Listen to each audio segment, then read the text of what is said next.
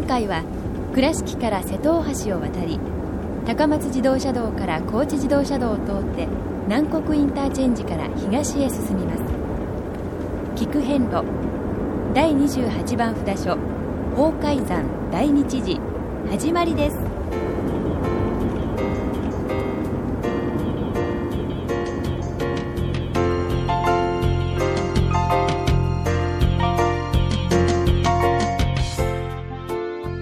遍路。四国88カ所をお坊さんの先立ちのもと一つずつお送りする番組です。出演は倉敷中島高蔵寺住職の天野幸雄さん。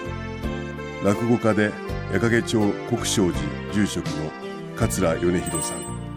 そして杉本京子さん。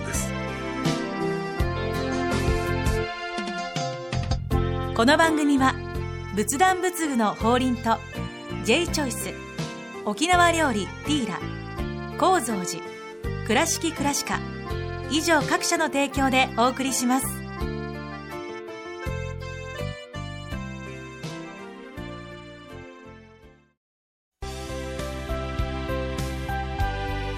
仏壇の法輪は井上の法要事業部として仏壇墓地墓石ギフト商品。すべてを取り揃え豊富な品揃えでお客様にご奉仕いたします。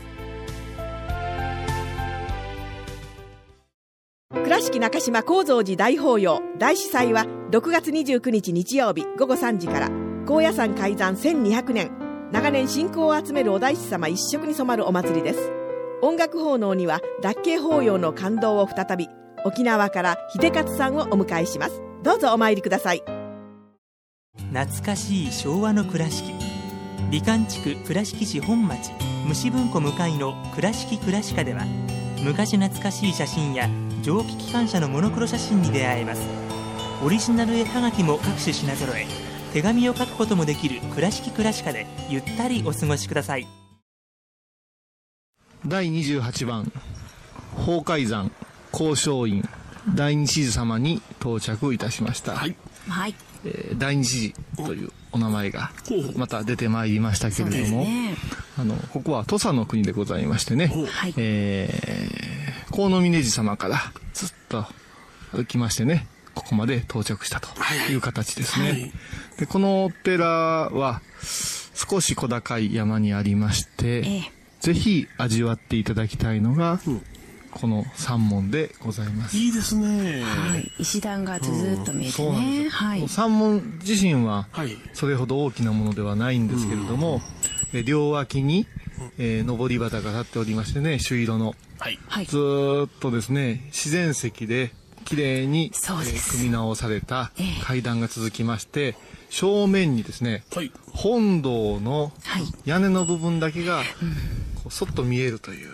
なんか、シチュエーションの問題でしょうけれども、すごく大きなようなイメージがありますね。懐がね、想像できるし、ええまた、こう、気持ちがね、こう湧き立つような。こねの。階段を登った先はどのようなはい。広がりを見せてるのかなっていうことをね、楽しめる。境内の作りになっています。で、また門前にはですね、昔ながらの、お土産物屋さんがありまして、気持ちよい挨拶をいただいたりしますね。はい。で、この石畳、階段、それからこの横の石積みですね。はい。これをよく見てほしいんですけども、様々なはい。大きさの石が、その要所要所にきれいに組まれておりまして、え苔むして、ー、はい。新しい区はこういう味わいにはならない。うんうんうん。やっぱり歴史を。しっかり感じれる、そういう場所でございますね。はい。で、やっぱし、このお寺もですね、ちょっと関所寺のような、あそういうそうですか、あのこう、仕事も含んでおる札所だそうでございますう。ねそう。ですか。昔はですね、江戸時代頃からというのが、やっぱし、こう社会から逃れようと、前にも話したと思うんですけども、はい。こう変路に紛れ込んで、はあ、まあ、よ捨て人というような表現をしたらいいんでしょうかね。紛れ込んで、ん。そしてまあ罪を逃れようとするものとか、そういうことも頻繁だったそうでございまして、そういう時にやはり、うん、今で言ったら何でしょうパスポートというかね。国の手形。どこから来ましたかという通行の手形とですね、身分証明書とですね、それから添え手形っていうのがありまして、これは通行証、はい。そういう作りであります。二つ揃わないとですね、えー随分問われたと。いや、結構厳しかったんですね。ですね、そうですね。誰でもというね、いうかもちろんなんですよ。その参拝はそうなんですけれども、その中に悪用するものが、やっぱしどの時代にもあったんじゃないでしょうかね。だからまあ参拝者といえども自分の身分は明かすことができるような準備は常にしておきなさいという秩序が昔はあったんですね。ひょっとしたら日本国内においては今の方がないんじゃないですか？実はそうですね。うん。もう自由に、自在にっていうところですね。もう一つは、これちょっと苦言になりますけどね、今の世の中っていう部分は、ある意味裕福ですよね。まあ、大変な方もたくさんいらっしゃるんですけども、ある意味裕福で、その現実逃避の場所を、こういうお参りに、ですからね、お遍路から、こう、社会へこう戻れないというかね、常に旅をすることで、もうなんかこう、いいかなってはいいうことはね、今のお遍路の抱える問題でもあるんですね。なるほどね。うんだから、あのまあ、島に渡るとか、そういう方もたくさん言いますよね。それから、もうその自由とか、そういうところで、本当にもう、ここが生きる目的の終着点のようなんです。でも、やはりよく考えたら、お大様はそういうためにお遍路を開かれたわけではなくて、このお参りするということを、まあ、昔の方は反省して、まあ、やり直す。今の方はですね、生活を離れてみて、また元の生活に戻ってきた時に、ここでのお参りや出会いを糧にですね、現在に生かさなくちゃいけないなっていう気がちょっとしますね。そうですね。えーそれではですね、えー三問くぐらせていただいて、いよいよ境内へ歩みを進めたいと思います。はい、一礼です。それでは進みます。はいこう、最近に直された、こう、石畳ですけれども、それでもやはり昔の風情をきれいに残してくださって、ですね。何とも言えないね味わいとともにええ。安全な、緩やかな階段をこう作ってくださってて、助かりますね。はい。あだんだんと開けてきましたね視界が。左側には本当にこ苔むしたお墓もあって、ふわーっと開きますね。あ見えてきました本堂ですね向かって右側が地蔵堂で、はいえーその奥が農協所になってますね。そして向かって左側が大師堂。それからその横に小道堂がありまして、正面にバーッと大日如来とはいありますね。掲げられた立派な本堂がありますね。本向きですね。いやどしっとしたご本堂ですな。ですね。ではまず本堂からお参りしましょうか。はい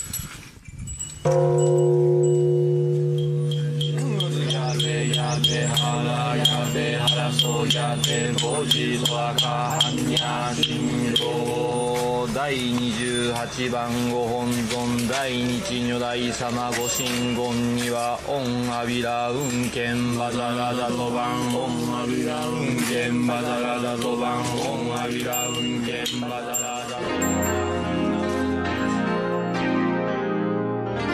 路えーただいま、本堂でのお勤めを収めまして、はい。えー本堂と、本堂のね、向かって左側、えー本堂とですね、大師堂の間のスペースへ、えーちょっとこう、立っておるんですけれども、奥にね、珍獣さんが祀ってあったり、まだご霊木がございましたりして、今日ね、なんかこう、ここでみんなこう、大きくため息ついて、ええなあええなあいう声が、そうなのよ。なんともこのね、写真を撮りまくりなんですよ。ええ。あの、白い小さな砂を入れた境内でですね、最近整備したであろう痕跡はあるんですけども、本当に昔の形をですね、はい。上品に保ってくださってる素晴らしいお堂だなと。でこのお堂もですね、えー、入りもやの形がありましたり、えー、もう本吹きですよもちろん。そうです、ね、それから宝行という形が、うん、えー、お大師堂見てください。宝行という形があったりですね、え。ー、それから六角作りですね。地蔵堂は六角作りなんですね、うん、あらゆる屋根の形宮建築の、おいろいろな形が見れる場所でもあります。でね、あの、はい、お寺の手の直し方、手の入れ方をちょっと見ていただくとわかるんですけど、はい、今は基礎は基本的にはですね、かなり厚く打ち込みまして、えー、セメントを使うんですよ、でセメントというのはですね昔の積み石とは違いまして、えー、持つ年数がですね一説には200年程度で液化してしまうと。そうですか、はい、なるほど。でよく見てください、はい、あの他ではなかなか見れなかったと思うんですけど自然石をちゃんと円の柱の下に。支柱に洗い出しの基礎の部分から数センチ上げたところに、そうですね、ちゃんと石を挟んでるでしょ、えー、で石と木は相性がいいんです。はいはいはいはい。で、ね、木とですね、はい、コンクリートは相性が悪いんです。あ、そうですか。えー、木の部分を腐食させるんですね。コンクリートには水が入ってるっていうことですよね。どうなんですかね。塩の部分も少しあるのかもわかりませんけども、とにかく相性が悪いので、えー、近代建築ではですね、必ず間に挟むんですよ。で、それを最初にしたのが、こう、宮建築なんですけど、よく見てもらうと、そしてその奥に、亀原と言いましてね、こう、というんですか、かまぼこのような、が見えて、はい、その奥に、えー、円を塞がずに、はい、えー、しかしながら猫なんかが入らんように、こう赤く格子をして、えー、息をさせたんですね。で、大地と、えー、建物をあの間の縁の下で息をさせるということで、はい、建物の本来の持ってる良さを素材の良さですね、えー、出すのと同時に、えー、長く持たせるっていう工夫がなされてるんですよ。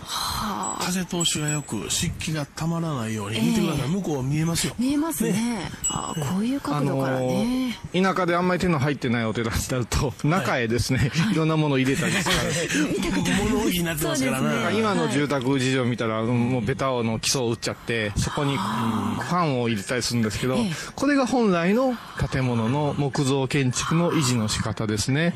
そして、えー、円の円板。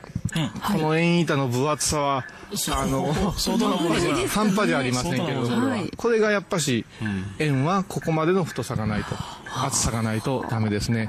私でもこうずっと参らせてもらって、円まで上がれるお寺、お札所多いですよね。本来はやっぱし、えっ、と、階段の下からお参りするのが基本的な設計なんですけど、はい、お四国はいつの間にかずいずいずいずい前へ行って上の方まで上がって拝むことが多いんですが、はい、ここね、はい、私久しぶりに上まで上がって拝ましてもらうのはもったいないって思うぐらい綺麗にしていただいてて、でここには羊さんでしょうかね。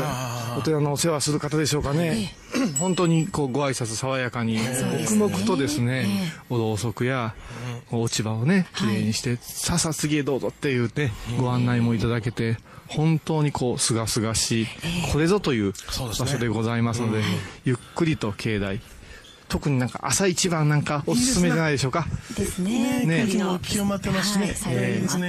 はいこう山に囲まれてますし、はい、ぜひ、えー、境内を楽しむ、はい、遊ぶというお気持ちでお参りされてもいいんじゃないかなと思います。聞く変路倉敷からお車でお遍路に向かうあなた車の調子は万全ですか？水島北緑町の J チョイスはあなたの愛車を真心込めて整備点検いたします。安心の車で安全運転。交通安全道中安全はお大師様と J チョイスの願いです。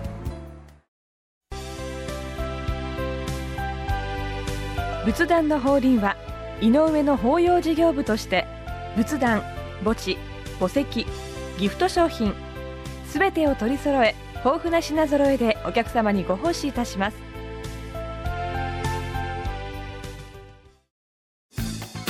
沖縄料理ティーラ。ティーラとは沖縄では太陽のこと。本場の沖縄料理から創作料理まで太陽のような温かいおもてなしでご提供しています。倉敷市立美術館から東に 50m 沖縄料理ティーラ。ー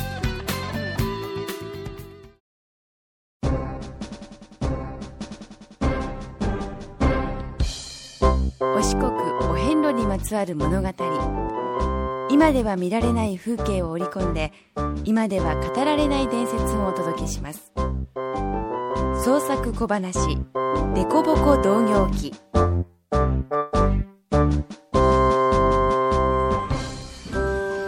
爪彫り薬師ここのお薬師さん爪で彫ってあんの？ああそうや。第28番お札所大日寺さんの奥の院や。ここには今では見られへんけどお大師様がこの地に来られた時爪で彫られたと言われるお薬師様が祀られてあんねや。へえどんな大きさやろなみたいな。爪で彫ってあんねやろ。1 0センチぐらいかな。5メートルはないやろな。当たり前やないかいな。この一軒半くらいのお堂に安置されてるんや。5メートルのはずないわ。書いたもんによるとクスノキの大木に刻まれたそうや。そのクスノキは明治に台風で倒れてしもた。ほんでここにお堂を建てて刻まれた部分のみお祭りされてるんやて。せやけどお大師さんも大変やね。いろんなところで仏さん掘ったりお寺建てたり。そうや。それが皆を救うことになるんや。ふん。仏様の見教えに帰依されたご出家は本来そうするもんやったんや。仏画も描かれるし彫刻もされる。有名なところでは円空というお坊さんがおられてな。円空うんいつ頃の人？うんそうやな。350年ほど前に活躍された。その方は仏像を12万体刻まれたそうや。12万体。うんまた豊臣秀吉を改心させて高野山の復興に尽くされた木敷王吾という方とは違うんやけれども円空さんより100年後に木敷商人というお坊さんもおられた。山梨の人で14歳の時に家の人に畑仕事に行ってくるわーちゅうて言い残して家出して江戸に出て行きはったんや。むちゃやがな。45歳の時に師匠の木敷寛会から木敷会という戒律戒めを受けた。木敷とは十穀を食べない。つまり米麦泡冷えきび。トウモロコシそば大豆小豆黒豆を断って山菜や生の木の実しか口にしないという厳しい戒律や。なんじゃそら。食うもんあれへんがな。56歳になって修行のため旅立った。あまたどっか行ってしもたんかいな。北は北海道から南は鹿児島まで足跡は残ってる。その間30年にわたって仏像をぎょうさん刻んではんねや。なんで仏像作んねや？うん。ほんならなんでこの爪彫り薬師さんが見たいねん？そらありがたいからやないかいな。そやろ？ありがたいと思ってくれる場所はぎょうさんあった方がええやろ。あそうか。そうやな。仏像を残したりお寺を建てたりすることでここに救いがあるぞということに気づいてもらうためや。例えば悩み苦しんでいる人がさまよって仏さんに会えたらどないする？そらすがるわな。そうや。悩みを打ち明けることで落ち着くし冷静な判断ができるかもしれん。不思議を授かるかもわからん。また泥棒がおったとしようか。盗みに入ろうと思うて周りを伺っている時に山の中腹にお寺が見えたり近くにお堂があったらどうする？うんそら躊躇するで。な。そのお姿を見せることで悪い行いを止めることもできる。ええ心を呼び覚ますこともできるんや。そやから仏像を刻んだりお寺を建てたりするのはこちらに救いの仏様がおられるよということやから多くの人を助けられる最高の功徳なんや。ほんだらさっき入りさしてもらったお賽銭なお寺のことに使われるんやからええこっちゃな。こちらのお寺がますますええようになって多くの人が助かるようにほんまの微力やけどもお手伝いさせてもろうて徳を積ませていただこうか。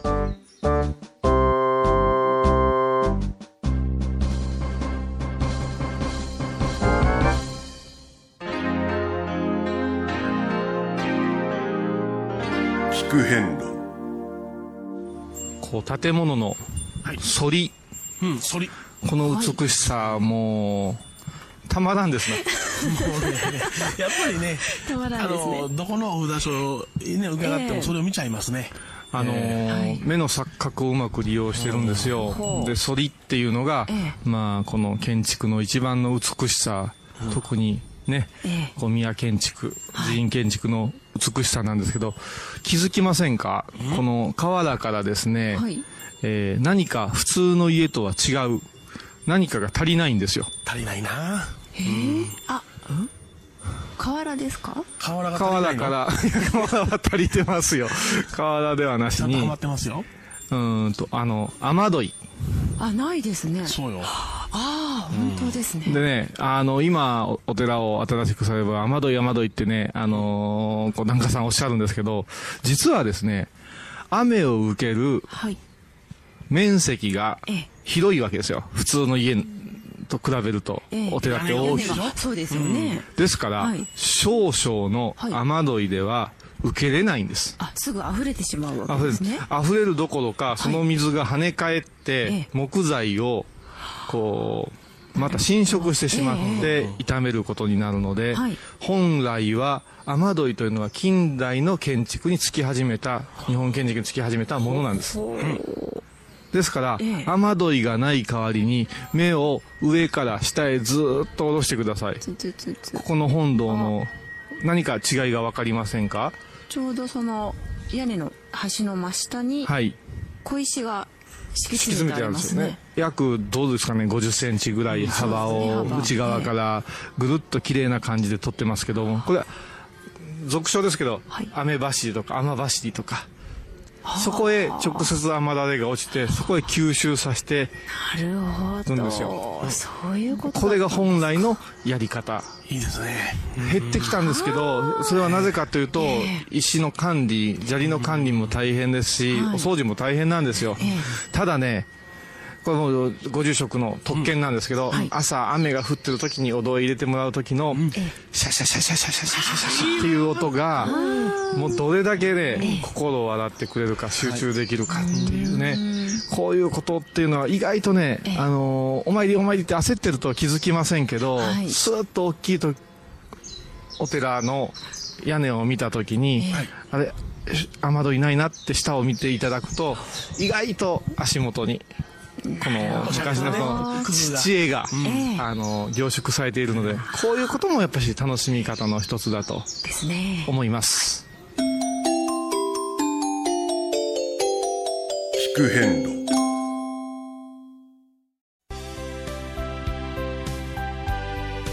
仏壇の法輪は井上の法要事業部として仏壇墓地墓石ギフト商品すべてを取り揃え豊富な品揃えでお客様にご奉仕いたします。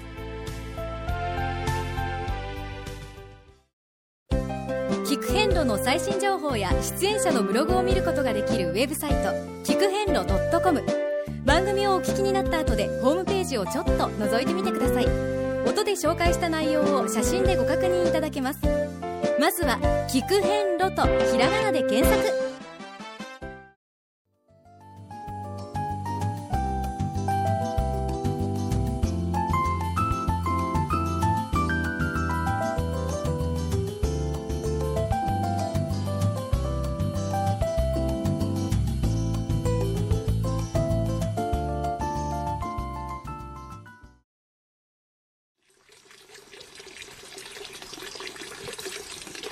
えー奥の院へ、えーお参りさせてもらいました、えー農協所前から約100メートルほど緩やかに小道を登ってきますとですね、はい。えーそこに、えー来日寺様の奥の院がございます。でこの奥の院はですねお大師様が爪で彫られたというこのお薬師様を祀っておられましてね首から上のご病気に効能があると伝えられています。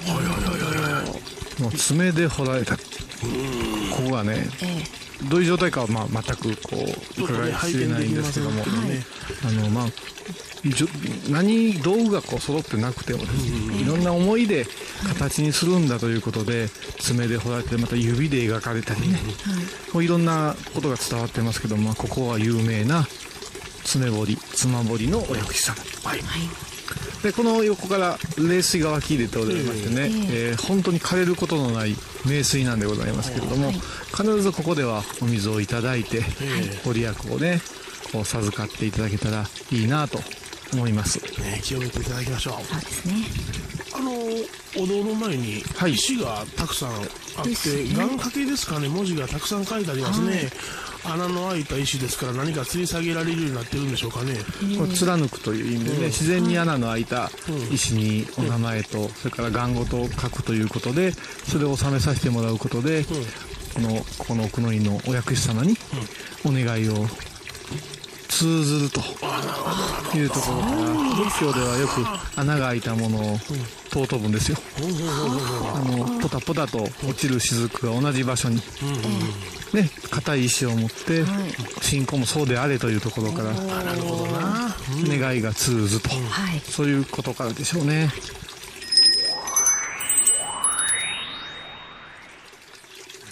大日寺様のお参りを収めましてさて次回は第29番札所マニ山国分寺様をお参りいたします、はい。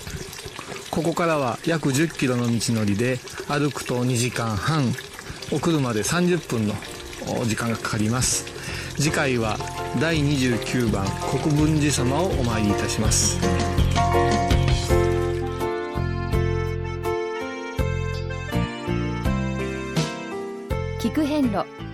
今回は第28番札所法海山大日寺をご紹介しました。大日寺は高知県江南市にあります。では倉敷からのルートです。まず瀬戸大橋を渡り高松自動車道から高知自動車道を通って南国インターチェンジで高速道路を降ります。国道32号線を南に進みインターから500メートルほどのところを左に曲がり県道45号線を南国市五面町へ。そこから土佐黒潮鉄道沿いに県道364号県道22号を東の方向におよそ5キロ進み江南市役所のところから北に2キロで大日寺に到着します。それでは次回も一緒にお参りしましょう。